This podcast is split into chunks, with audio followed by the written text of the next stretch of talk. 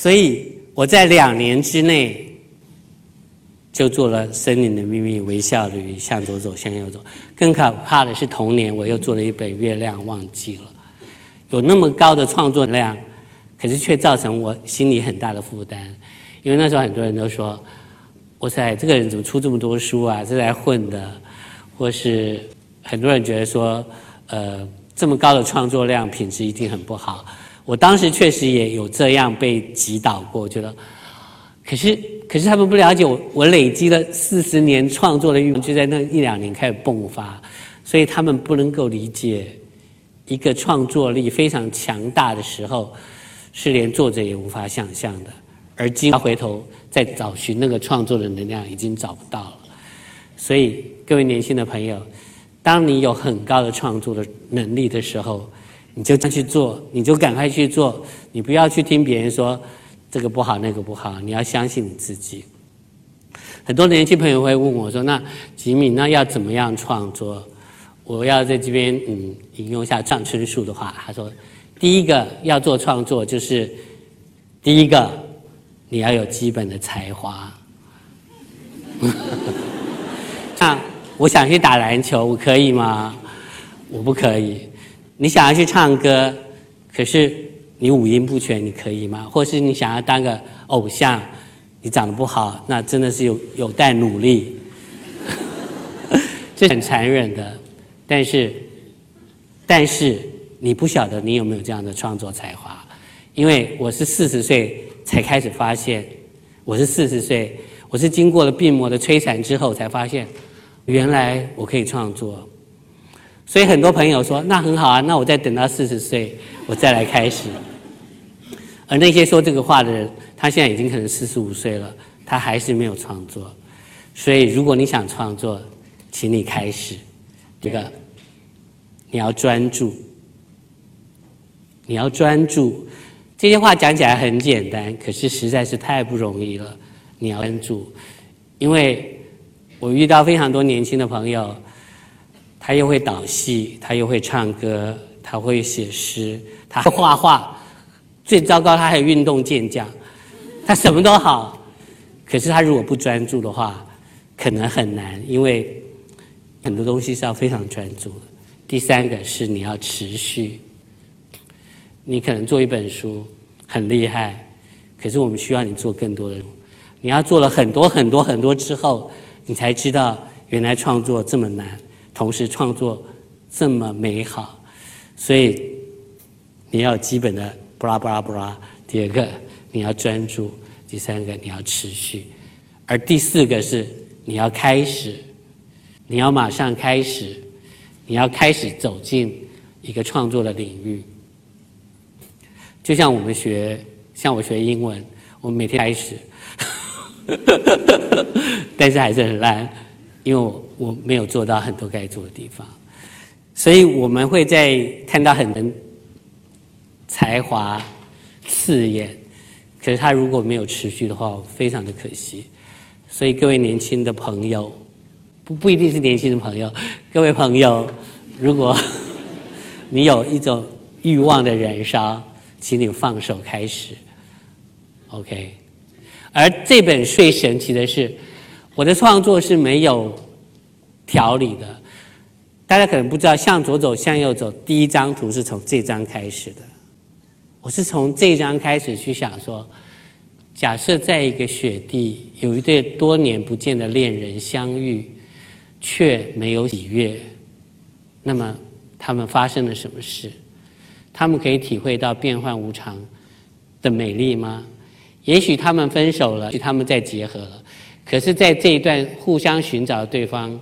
的这段焦虑，可能是他一生中最美丽的追寻。创作有非常多不同的方式，你要去找寻一个最适合的方法。但是我现在做了四十五本，我还是好痛苦哦，我还是好挫败，我还是常常非常的焦虑，而且越来越难。呃，我希望我可以继续持续努力。我这样一直告诉我自己，就像。呃，我会有一个偶像是台湾的林怀民老师。我每次在很挫败的时候，我都想说啊，那林老师也是一直在努力，已经四十年了。他在专注，所以我赶快低头继续努力。嗯，我希望，我希望我可以继续去做一些作品。虽然我曾经很想逃，虽然我常常，唉，常常很失败的、沮丧的，有时候还做到快忧郁，可是没有办法。哎，怎么讲到这里？OK，所以因为向左走，向右走是最先带领吉米被呃其他国家认识。再跟大家分享一个我自己蛮感动的事，在这么地方讲有点不好不好意思，但是我还是要讲，就是我上去墨西哥参加一个书展，瓜达拉哈拉的书展，那是西班牙语文系的一个最大的书展。我们可能在台湾或者是香港，可能都很少人去参与那个市场，但是书展基金会的主席。邀请我，他其实他最想邀请的不是我了，他最想邀请的是李安了。可是李安没空，所以我就我就去了。因为我在西班牙出了呃有大概有十十八本的翻译的书，然后我在现场就遇到了有一个签书会，就遇到了阿根廷的、墨西哥的、秘鲁的、西班牙的很多国家的人。来给我签书，然后有一个阿根廷的教授就说：“吉米，你绝对不会相信，就在那么遥远的地方，有一天书店突然出现一本你的书，没有任何宣传，没有任何评论，没有任何人知道，就悄悄的上市，然后有一个人看到了，他很喜欢，就介绍给另外一个人看到，另外一个人又介绍给另外一个人看到。”所以我在阿根廷有非常非常多的粉丝，我不知道。他说你一定要来阿根廷看看，我我好感动哦，我感动是好像唯有书才有这样神奇的力量，它可以把你的作品从东方带到西方，从西方带到南美，而你根本不晓得你的读者在哪里，可是故事可以把我们带去，所以创作非常的美好。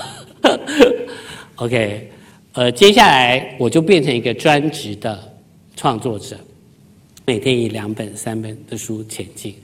那嗯，后来又做了地下铁，又做了蓝石头，又做了，然后中间一书呃没有做得很好，有时候卖得很糟，也有很多的低潮。呃，我们来看一下地下铁好了，因为这本书可能是我最美丽的书之一。这本书我是献给诗人。为什么会献给诗人？是因为我常常觉得我辛苦画了一一年两年，我不知道我在干嘛。可是诗人的一句话就把我所有的书都讲完了，所以我献给诗人。我在离开荣总的时候，医生没有给我任何一颗药，他只是告诉我说：“吉米，如果你可以活超过五年，你的你的成功率就。”提升百分之五十以上，所以这本书是我创作的第五年，我非常非常的恐惧，因为我很害怕过不了那第五年。我们何其幸运，无法确知自己生活在什么样的世界。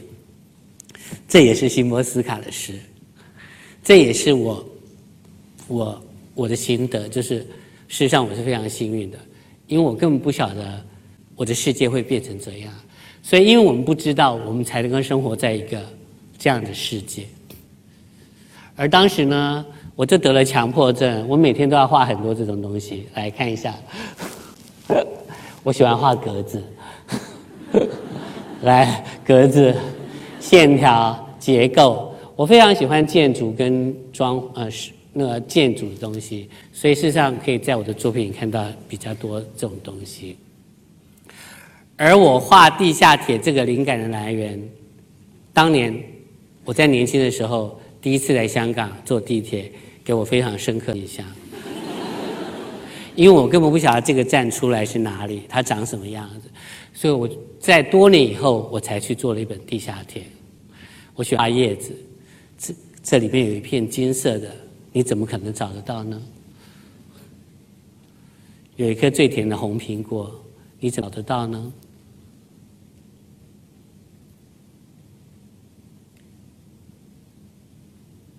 所以我在画这本书的时候非常的焦虑。我焦虑说，如果我做不完，谁来把它画完？还好我画完了，而且我健康的活到现在。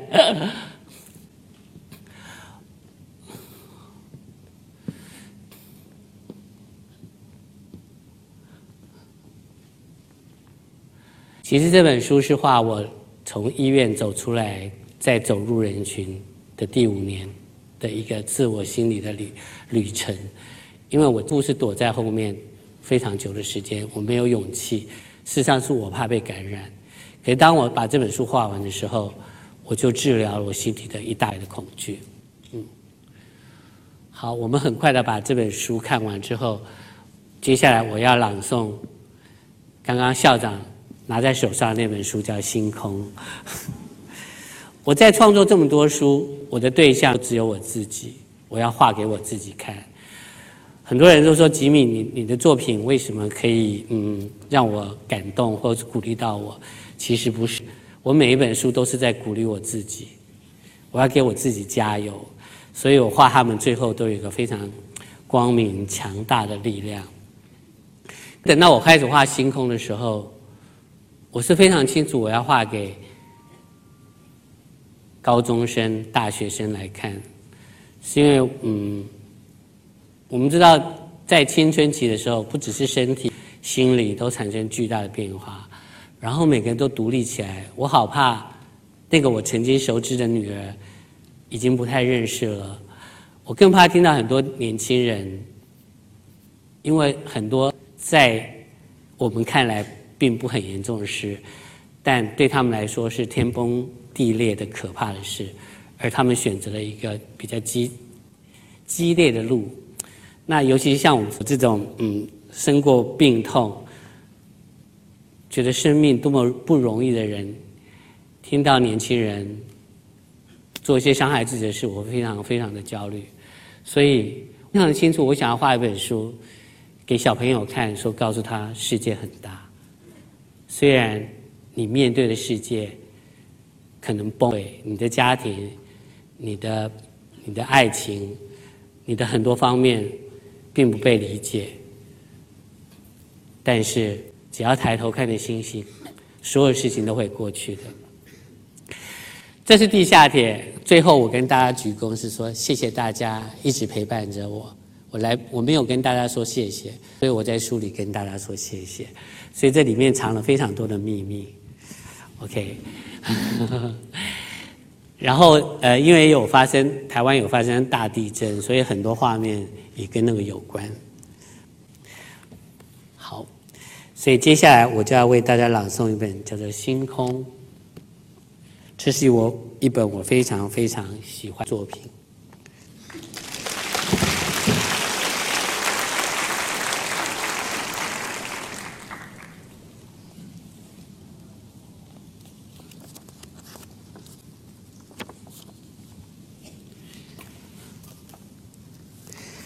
抬头望着星空，世界变得好大好大。这本书我献给无法和世界沟通的孩子。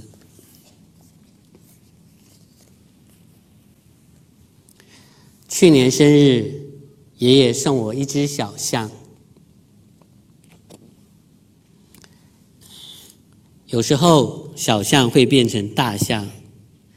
六岁以前。我跟爷爷和奶奶住在遥远的山上，那里夜晚的星星好大好亮。那时候，我好想念住在城市里的爸爸和妈妈。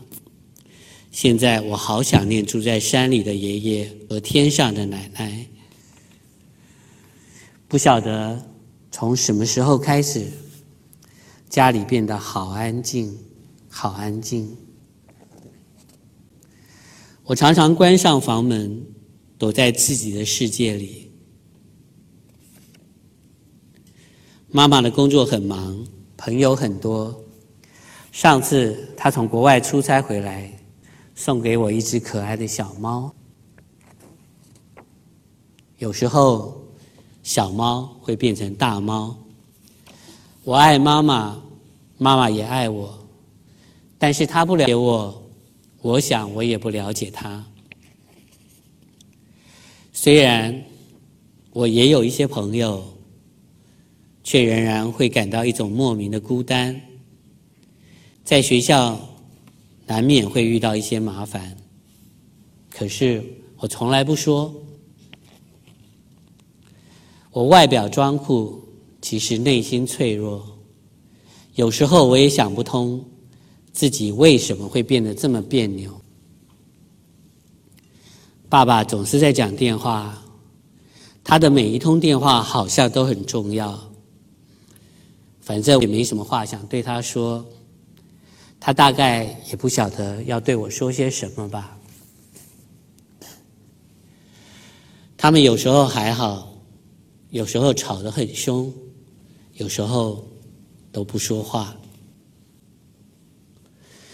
我常常偷看别人家，看看别人都在做些什么。前些日子，老婆婆家搬来新的房客，这样也好，以后她就不会整天看电视了。我的爷爷现在一个人住在山上，应该也常常感到无聊吧。还好，爷爷喜欢画图。他说：“山里的星星就像泛古的星空一样美丽。”秋天过后，爷爷病了。他从医院打电话给我，说他整夜咳不停。我很想去陪他，但爷爷要我好好读书。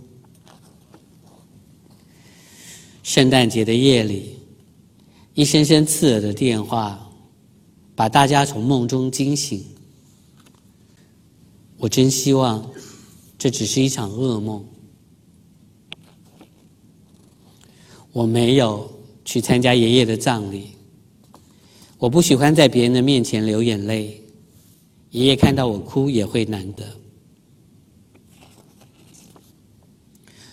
我想要独自一个人，用自己的方式跟爷爷说再见。一个寒冷的夜晚。我从梦中醒来，听见有人在唱歌。我看见一个陌生的男孩躺在老婆婆家的屋顶上，对着漫天大雪轻声歌唱。他快乐自在的模样，仿佛来自另一个星球。学习开始，班上转来一位新同学。自我介绍时，他只说了名字。就再也多说一句话。他非常沉默，从不主动跟别人打招呼。同学都觉得他是怪胎，我倒觉得还好。我自己有时候也不喜欢说话。开学很久了，他还是独来独往。隔壁班有些同学看他非常不顺眼。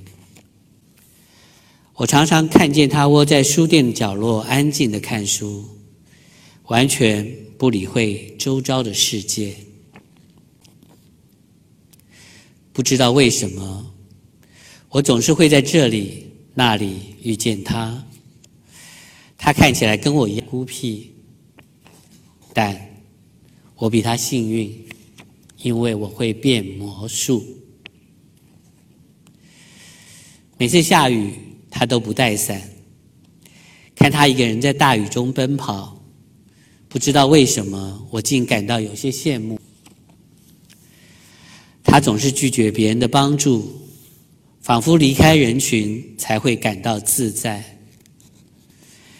他像是一棵种在迷宫里的植物，从不在乎迷宫的出口在哪里，而我却像是关在笼子里的小鸟。渴望飞向辽阔的天空。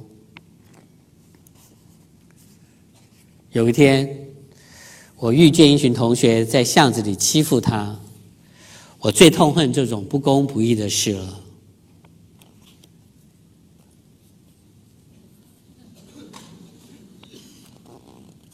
虽然我们两个都受伤了，但我想以后再也没人敢欺负他了。放学后，我们一起去医院。他告诉我，他爸爸是个船员，他已经好久没有见到他了。妈妈有两份工作，白天夜晚都在上班。他心情不好的时候，喜欢对鱼说话。他替街角水族店的每一只鱼取名字，他们都是他的朋友。放假时，他常常往山里跑。他是野外求生高手，可以一个人在深山里度过好多天。他的窗整夜亮着光，有时像是暗夜里海上的灯塔，有时像是掉落人的星星。同学们开始在背后指指点点，但我们一点都不在乎。学校功课的压力让我们常常想逃，却不知道能逃去哪里。他的成绩落后别人一大截，我努力替他补习，可惜也没什么用。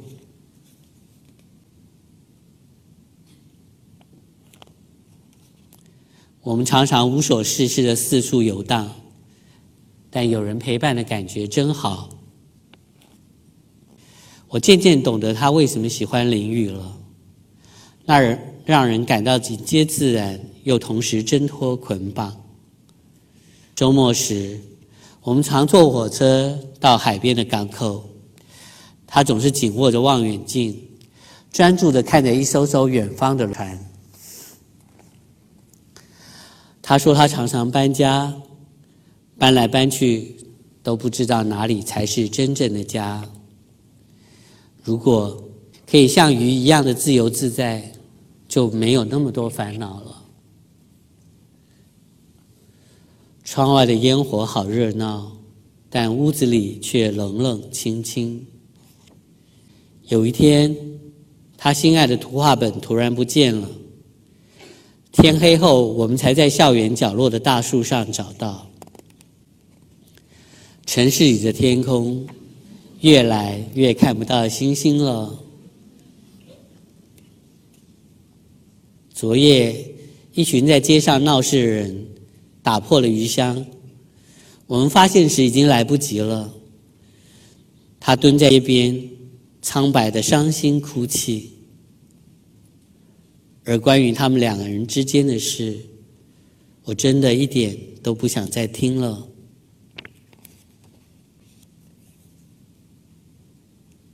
走吧，我们离开这个城市。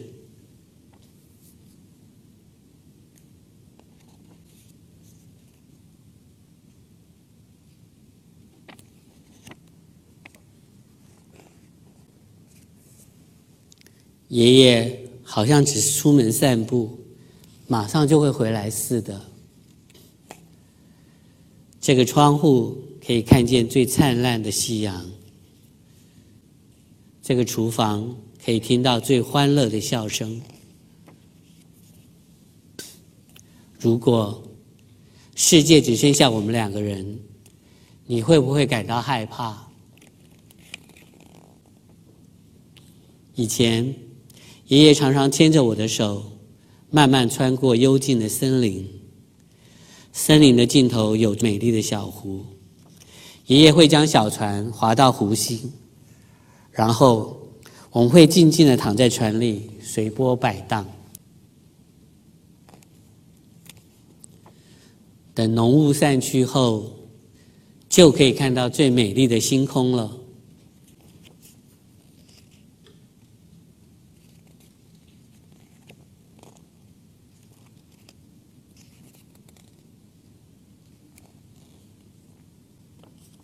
回家后，我生了一场大病。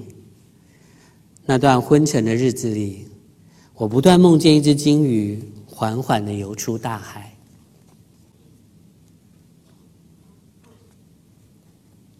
上学后，我才知道他已经转学了。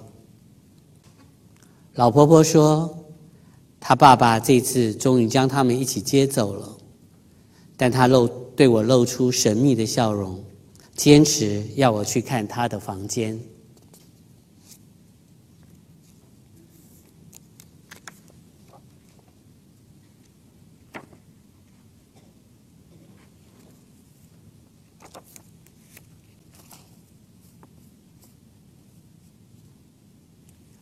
原来他才是真正的魔术师。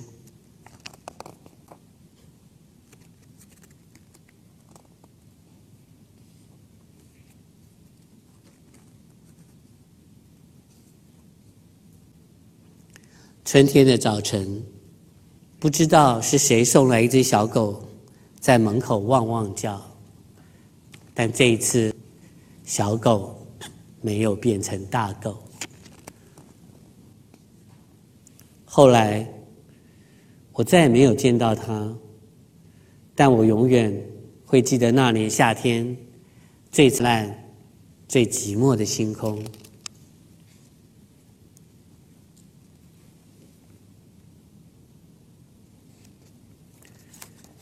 是说完了。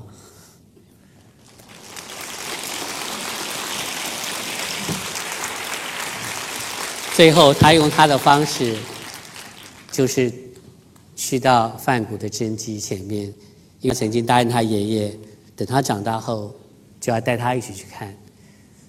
但很多事情是不能等的。谢谢香港中文大学等了我十年，非常非常的谢谢大家。今天演讲就到这边。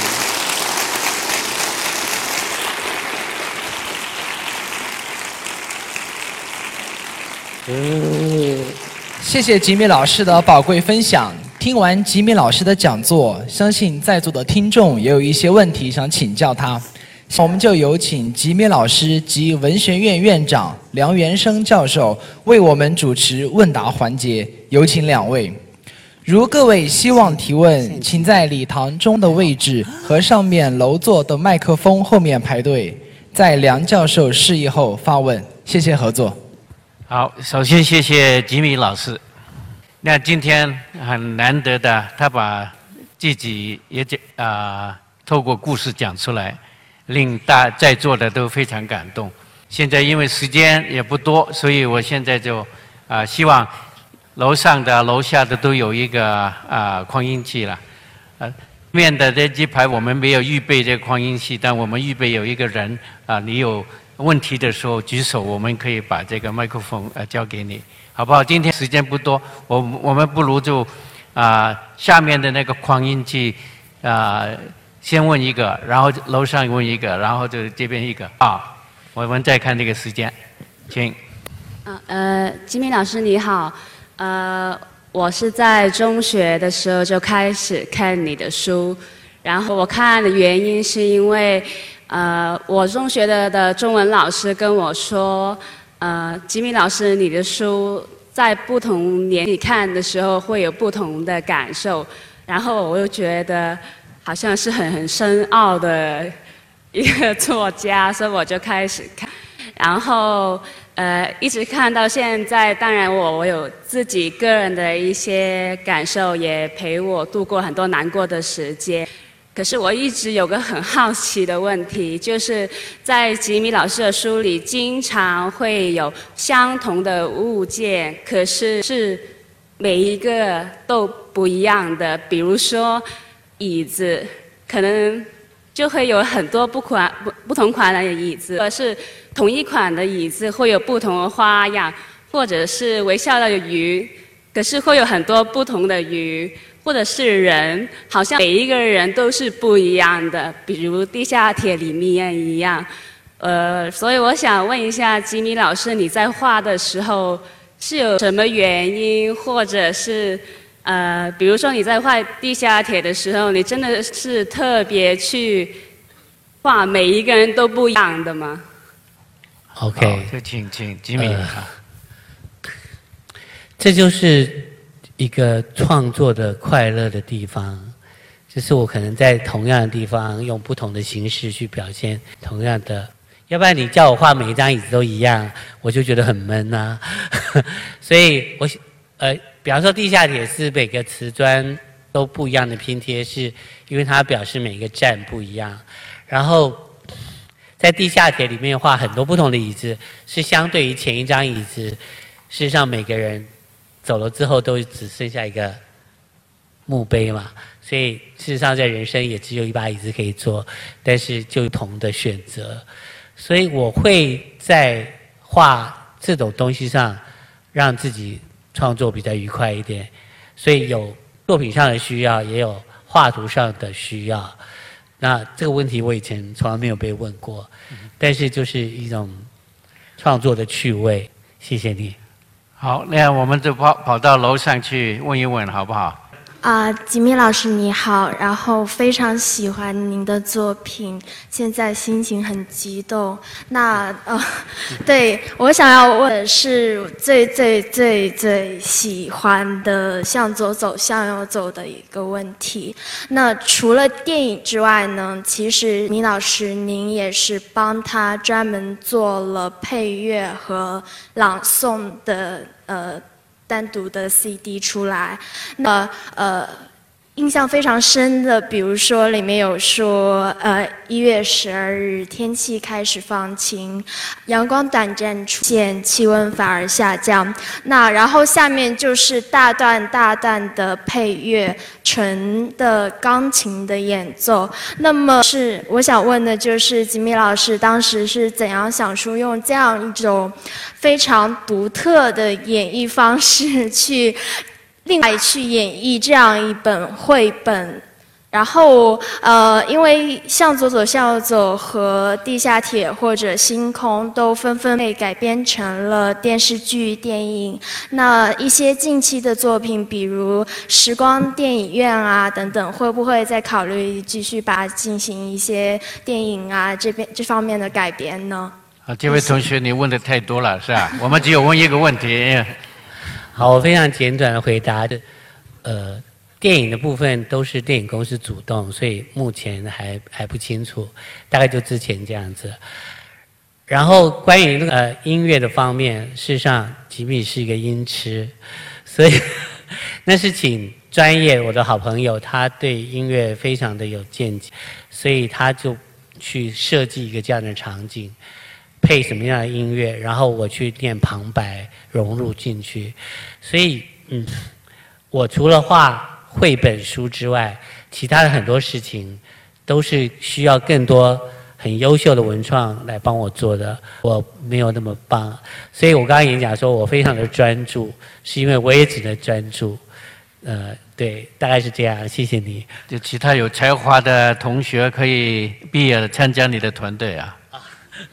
呃，我我没有团队，我是一个人工作。到前面有那个校长有问题。哎呦，吉米老师，你的故事很感动。你告诉我们，你生病以后，你的创作就开始呃变化了。人生是不是一定需要有痛苦的时候，然后才有一个？啊，完全的一个转化。我们在痛苦的时候，在生病的时候，应该怎么样面对？校长是医生啊，校长这好像。亲爱的校长，我完全无法回答这样的问题。我并不是因为想要创作，所以才去找到这个痛苦。而如果我没有做那样的一个过程，也许吉米做出来作品可能就不是这个样子了。所以我们无法选择，但是我们只能面对。然后我现在当然可以说我很高兴，是我度过那个难关。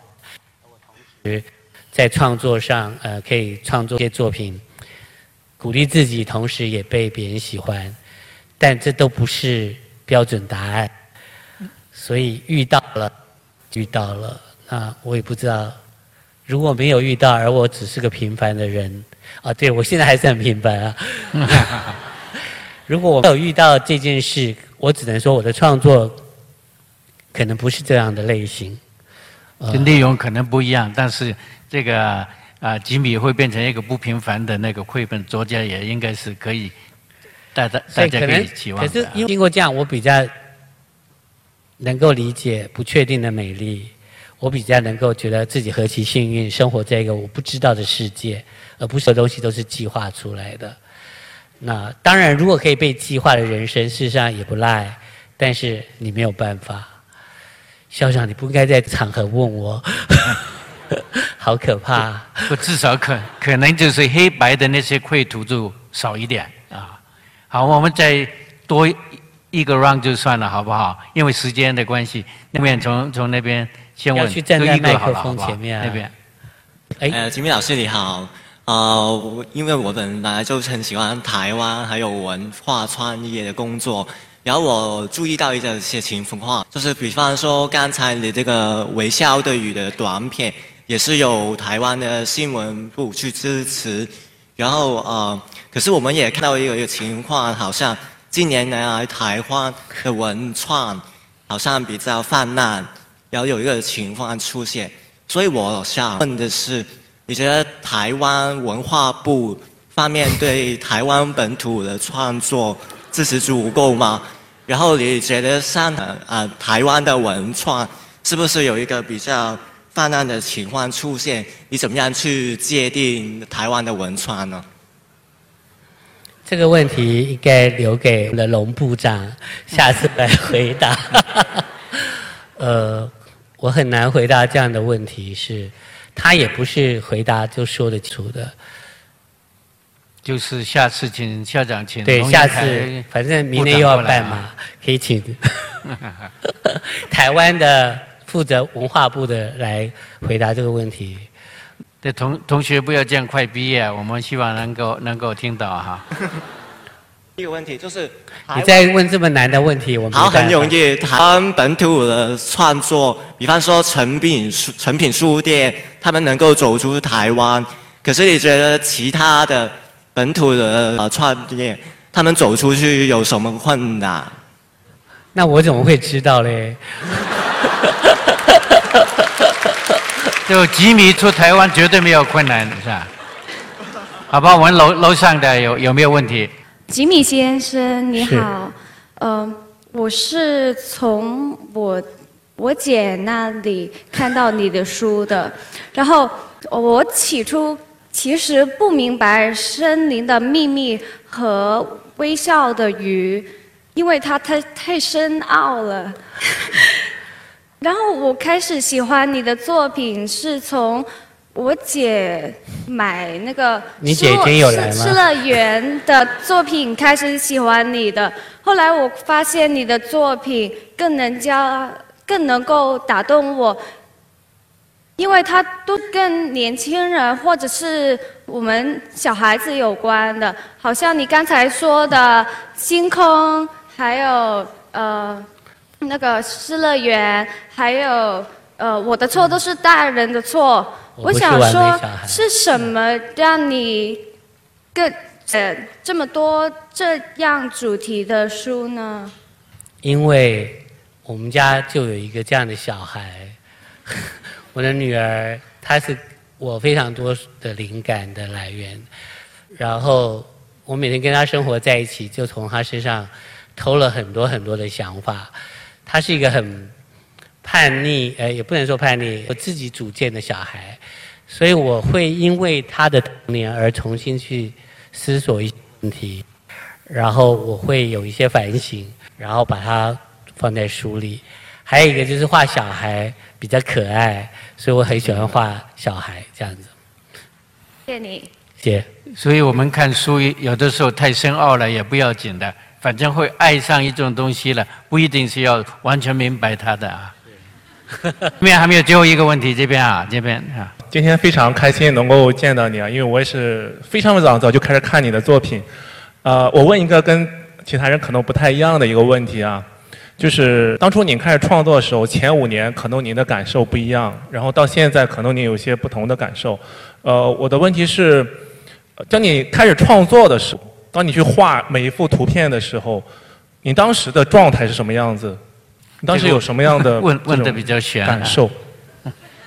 是哪一本书？呃，比如说向左走，向右走，就是你在画每一张图片的时候，比如说你画一张图片，画第一张图片，你用多长时间？就你画的时候，是不是呃有一些自己不跟以前不一样的一种感觉，一种我我我要回答这个问题是，呃，有一个就是，我是一个，纵使那个工作很不好，但是当我在画图的时候，当我在画图的当下是非常快乐的。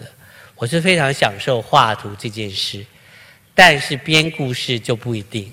你懂这个意思吗？就是明白明白。我在画的时候，我我非常非常的快乐，纵使它是个很烂的工作，或是一个，但是我只要画，这些会带给我很高的愉快。但是说故事就是一个非常痛苦的过程，你要怎么样去衔接？你要讲什么？怎么样串接？遇到很困难，所以我是个爱画图的人，以至于我可以持续的，纵使我遇到很很大的创作上的瓶颈，但坐下来的时候，我有时候可以盲画，就是我就胡乱画一张图，我就会很愉快。然后靠这样的过程，慢慢去突破一些困境。当然，有些困境是突破不了，所以有更多的书做不出来，是因为遇到很大的困难。就用我们教师的话来说，就是按照你的兴趣去做功课啊，按照你的兴趣去做任何的工作，你也会很快乐。老师要你做那份呢，你就好像很困难了。是，我有一个补充的小问题啊，就是啊，你九几年开始画画的时候。到现在，比如说一三年你再画，你之间的感受有没有什么差别？有哎，最大的差别就是创作怎么会越来越难呢？就是我我我还不懂得怎么样创作的时候，我觉得很简单，我画的好快乐，一下就好多故事。可是现在我有越来越有经验，说的越来越故事，可是我会觉得它越来越难。难道我有时候都不知道怎么办才好？不，这个困难是因为越来越这个世界，全世界的人在看你，这个有关系的。你的读者群，你的那个期望的呃群众越来越大，那个压力就大了。那我们面对面哈。因为时间的关系啦，我们就没有办法，因为上面还有签书会的时间。如果没有的话呢，我们就不签书了，那个就不行嘛。所以我们在这边就不能不结束，就再一次的大家热烈的掌声，再谢谢吉米。